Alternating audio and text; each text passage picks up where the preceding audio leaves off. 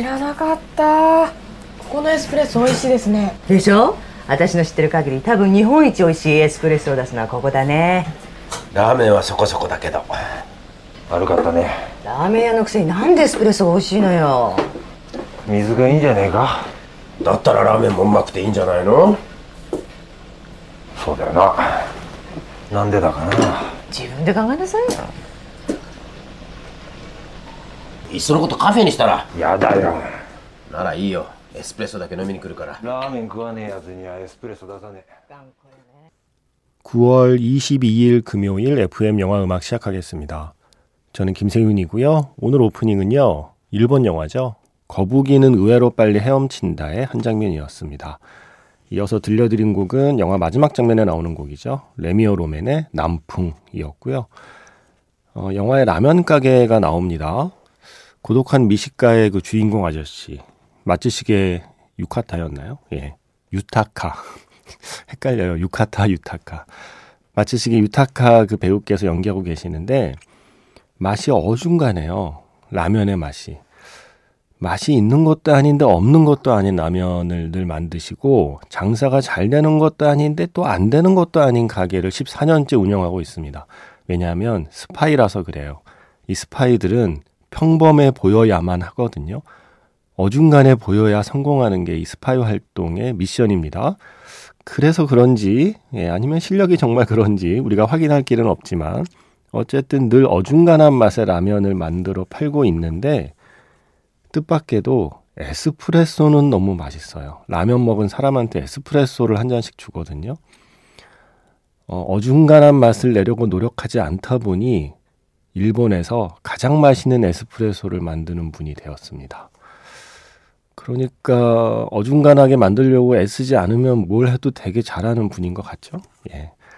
그래서 이 라면집에 사람들이 쭉 와요. 그래서 라면 먹고 어중간한 라면을 먹고 나서 에스프레소를 한 잔 하면서 에스프레소 왜 이렇게 맛있어?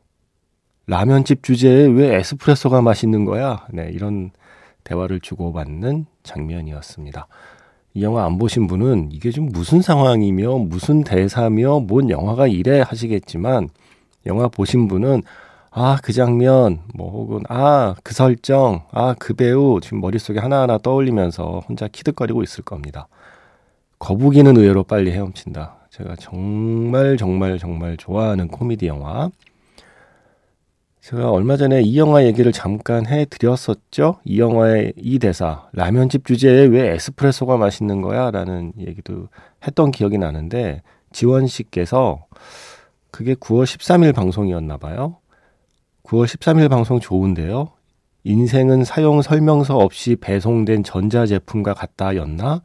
아, 그 얘기 듣고 이 말을 탁 쳤습니다. 아, 역시 작가라서 다르구나 하면서 감탄을. 아, 그런가요? 괜찮은 표현이었나요? 사용 설명서 없이 배송되어 버린 전자제품 같은 인생을 붙들고 우리 모두 씨름하고 있다. 라고 말씀드렸더니 마음에 드셨나 봐요. 근데요, 작가님, 저 거북이는 의외로 빨리 헤엄친다. 이 영화 저의 인생 영화라서 각 잡고 앉아서 다섯 번 이상 보고 한참 영화에 빠져 있을 때는 그냥 집에 있을 때 배경음으로 영화 틀어놓고 그래서 대사 대충 다 외우는데요. 라면집인데 에스프레소가 왜 맛있는 거야? 이 대사 영화 어느 부분쯤에 나오는 거예요? 그 영화 맞아요? 맞겠지? 아, 나름 많이 본 영화라 자부하고 있었는데 이걸 모르다니. 다시 정주행 해야 하나요? 라고 하셨는데. 다시 정주행 하셔야 되겠는데요? 아, 이 장면을 모르시다니. 영화 초반에, 예. 라면집 처음 나오는 장면 말고요. 아마 두 번째쯤 라면집 나올 때였던 것 같아요. 밤에. 네. 어, 글쎄, 시간은 제가 안 재봤는데, 음, 한 뭐 3분의 1쯤 지났을 때 정도? 예. 그때 나오는 장면이에요. 라면집 주제에 왜 에스프레소가 맛있는 거야? 다시 보셔야겠습니다. 다시 또 즐거워하셔야 될 것 같습니다. 거의 모든 OTT에 이 영화가 있는 걸 발견하고 제가 너무 기뻤어요. 한 10년 정도 넘은 영화들의 경우에 뭐 저작권이 잘 어떻게 해결이 안 됐는지 판권이 만료된 경우가 많으니까요. OTT 서비스가 안 되는 경우가 많은데 이 영화 OTT에 있습니다. 거북이는 의외로 빨리 헤엄친다. 제가 정말 좋아하는 영화고 이 감독 미키 사토시 감독의 텐텐이라는 영화 있어요. 오다기리조 나오는 이 거북이는 의외로 빨리 헤엄친다는 우에노 수리가 나오고요. 오다기리지 나오는 텐텐도 제가 정말 좋아하는데 아, 그 영화 배경이 가을이거든요. 또 가을 되면 또 지금보다 좀 가을이 더 진행이 돼서 노란 어떤 은행잎이 이렇게 떨어질 때 되면 저는 이 텐텐의 그 노란 그 포스터도 생각이 나고 거북이는 의외로 빨리 헤엄친다와 텐텐 이 두 편의 영화를 좋아하신다면 저랑 좀 취향이 맞는 겁니다. 코미디의 취향이. 물론 제 취향이 아주 넓죠. 스펙트럼이. 그렇긴 한데 이 미키 사토시 감독의 영화들이 모르겠어요. 두 편밖에 안 본 것 같아요. 근데도 저는 다 취향에 맞았습니다.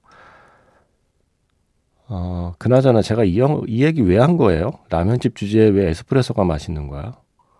아무리 생각해봐도 생각이 안 나네. 제가 무슨 얘기 하다가 이 얘기가 나온 거죠?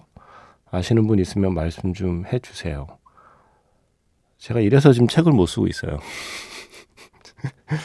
제가 방송에서 했던 말 중에 혹시 좀 괜찮았던 거 있나요? 여러분이 듣기에 어 요거 요 표현 괜찮은데 하는 거 있으면 좀 말씀해 주세요. 저 이게 뭐 대본으로 써놓은 게 아니라 그때그때 생각나는 거 말을 해버리니까 지나고 나면 저 다 까먹어요. 그래서 제가 방송에서 언제 왜 그런 말을 했는지 하나도 기억이 안 나요. 그래서 어, 혹시 방송 지금 듣고 계시는 분들 중에 뭐 몇 개 없겠죠. 혹시라도 제가 방송에서 했던 말 중에 어, 이 표현은 좀 나름 쓸만했어요. 뭐 이런 거 있으면 음, 말씀 좀 해주세요. 저 저희 편집자분도 이 방송 듣는데 제가 요즘 죄인된 심정으로 지금 네, 그분한테 톡 올까봐 네, 늘 마음 졸이며 살고 있습니다. 빨리 원고를 써야 되는데 뭐 어디서부터 글을 써야 될지를 몰라서 일단 뭐 제가 했던 말이나 제가 썼던 글 중에 뭐 쓸만한 게 있나 좀, 좀 찾아보고 있거든요. 도와주십시오. 문자 번호 샵 8000번입니다. 짧은 건 50원, 긴 건 100원의 추가 정보 이용료가 붙고요. 스마트 라디오 미니 미니 어플은 무료이고요. MBC 홈페이지 라디오 들어오셔서 사연과 신청곡 게시판, FM 영화 음악 사연과 사연과 신청곡 게시판을 이용하시거나 아니면 카카오톡 채널 FM 영화 음악으로 듣고 싶은 노래 신청하시면 됩니다. 지금 일하고 계신 분들 중에 잠을 깨야 하는 분들, 네. One More Cup of Coffee, 밥 딜런의 노래 들려드렸습니다. 영화 I'm Not There를 비롯해서 많은 영화에 쓰인 곡이고요. 어, 앞에 에스프레소 얘기하다 보니까 또 커피가 땡겨서 제가 지금 스튜디오 들어올 때 가져온 커피를 지금 다 마셔버렸어요. 아, 저한테도 간절합니다. One more cup of coffee. 어, 3692번. 많은 생각에 잠 못 이루는 밤 음악 신청해 봅니다. 영화 스타이즈본에서 브래들리 쿠퍼의 Maybe It's Time. 이 노래 신청하셨거든요. 많은 생각을 조금 정리하는데 이 노래가 도움이 되기를 바랍니다. 노래 세 곡 듣고 왔습니다. 3692번 쓰시는 분의 신청곡 영화 스타이즈본에서 브래들리 쿠퍼의 Maybe It's Time 많은 생각에 잠 못 이루는 밤 신청한다고 하셔서 생각을 조금 정리하시려면 한 곡으로 안 될 것 같아서요. 조금 비슷한 느낌의 곡들로 제가 더 골라봤습니다. 두 번째 곡은 애니메이션 소울에서 왜 중간에 지하철역이었나요? 그때 버스킹하는 가수를 잠깐 마주치잖아요. 그때 부르고 있던 노래. 코디 체스넛의 파팅 웨이스였고요. 지금 끝난 곡은 영화 Wish I Was Here에서 호지어의 체리 와인이었습니다. 아, 뭔가 좀 가을가을한 분위기 나나요? 예. 좀 빨리 옵시다, 가을. 이 가을 씨가 올해 좀 굼뜨네요. 네. 빨리 와요. 늦었어, 지금. 예. 어, 7775번 쓰시는 분. 방금 오랜만에 영화 두사부 일체를 봤습니다. 요즘같이 학교에서 뒤숭숭한 일이 일어나는 세상에 많은 걸 느낍니다. 하시면서 안젤로의 너의 곁에 신청하셨어요. 와, 이 노래 진짜 오랜만이네요.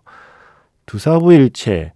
그 1편은 괜찮았어요. 우리가 흔히 그 조폭 코미디라고 부르는 영화들이 있잖아요. 그 1편들은 다 나름 괜찮았습니다. 가문의 영광 1편, 두사부 일체, 닮아야 놀자 또 조폭 마누라까지도 저는 1편은 다 나름 음 그래도 괜찮은 코미디 영화였다고 생각해요. 그게 이제 2편, 3편 억지로 좀 시리즈를 늘려가면서 어 좀 클리셰 번복이 된 게 있어서 그렇지 1편까지는 다들 각자의 어떤 어, 색깔을 갖고 있는 조폭 코미디였다고 생각하거든요. 그중에 두사부일체는 지금 벌어지는 일들하고는 상황은 다르지만 어, 어떤 면에서는 또 어떤 상황은 지금 일어나는 상황과도 닮아 있는 것들도 그러고 보니 두사부일체에 있네요.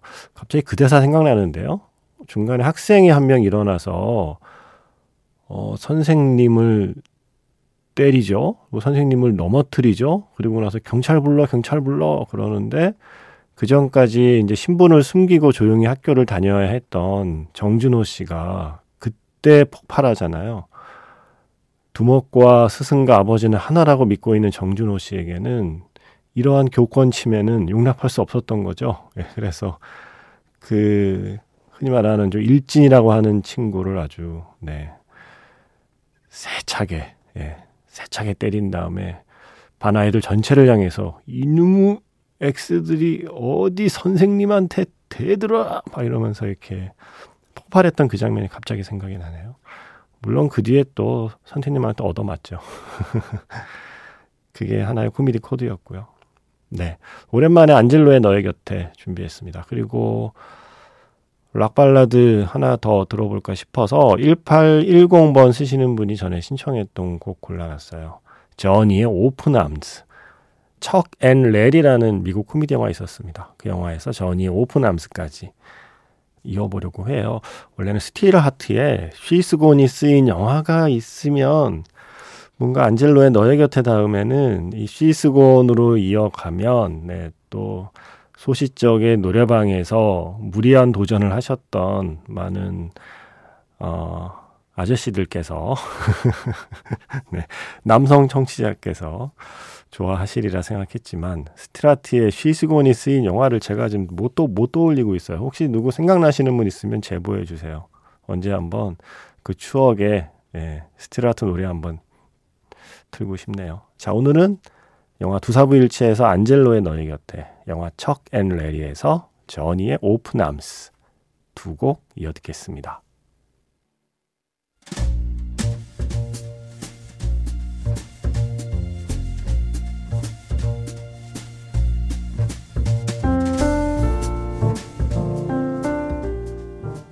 다시 꺼내보는 그 장면, 영화 자판기.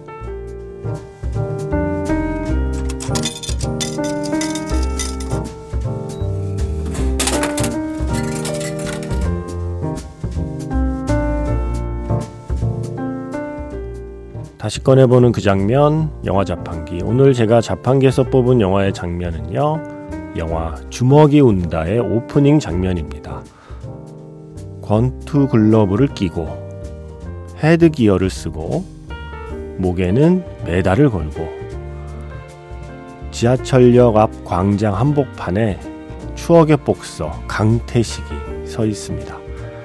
사람들을 불러 모읍니다. 자신이 인간 샌드백이 되어주겠답니다.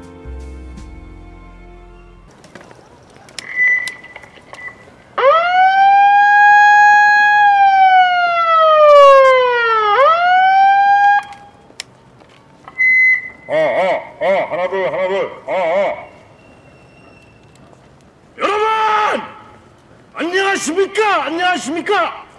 저는 말씀드릴 것 같으면 지금으로부터 1990년 북경 아세안 게임 은메달리스트 여러분들의 귀염 누이 여러분들의 추억의 복서 강태식이 올시다 제가 이 자리에 선 이유는 여러분들의 울분과 스트레스를 한 방에 날려드리려고 이 자리에 섰습니다.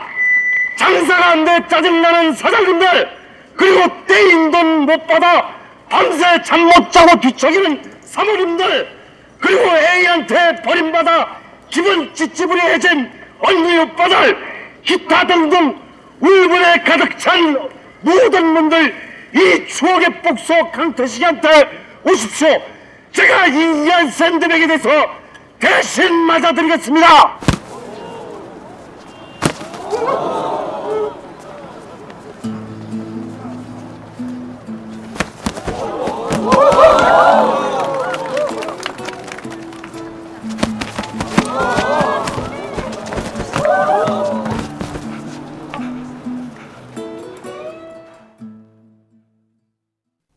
다시 꺼내보는 그 장면, 영화 자판기. 오늘 영화는 류승환 감독의 영화 주먹이 운다의 오프닝 장면이었습니다.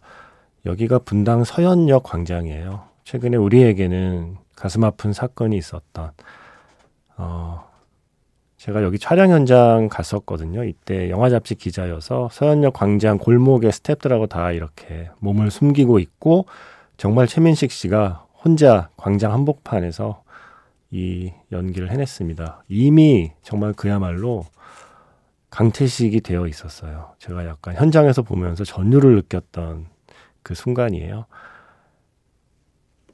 북경 아시안 게임 복싱 은메달리스트 강태식. 하지만 이제는 왕년의 복서라는 타이틀을 달고 있는 생계를 위해서 인간 샌드백으로 살아가는 그 모습이 영화 오프닝부터 등장을 하죠.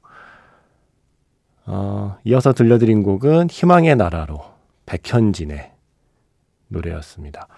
주먹이 운다 장면은요, 내일 아마 다른 장면을 한 번 더 들려드리게 될 것 같아요. 내일, 어, 매직아워 스페셜 F, 변희봉 쌤 출연작들 쭉 정리를 해볼 거거든요.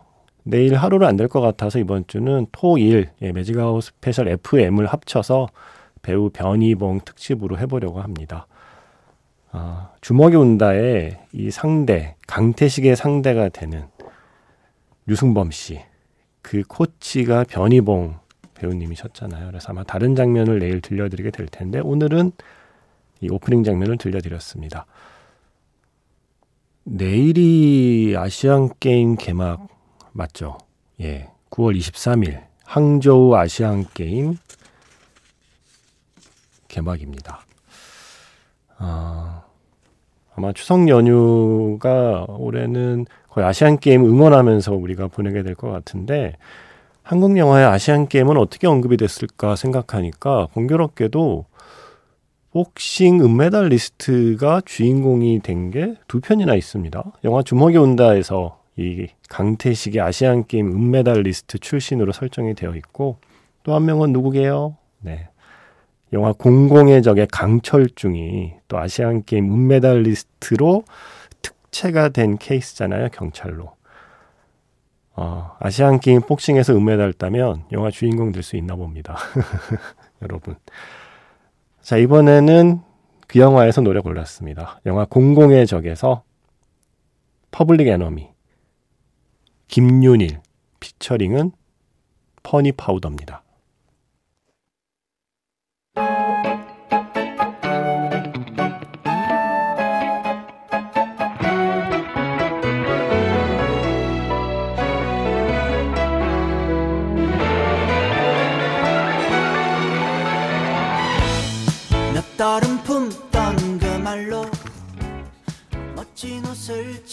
공의 적에서 Public Enemy 김윤일 피처링은 퍼니 파우더였고요.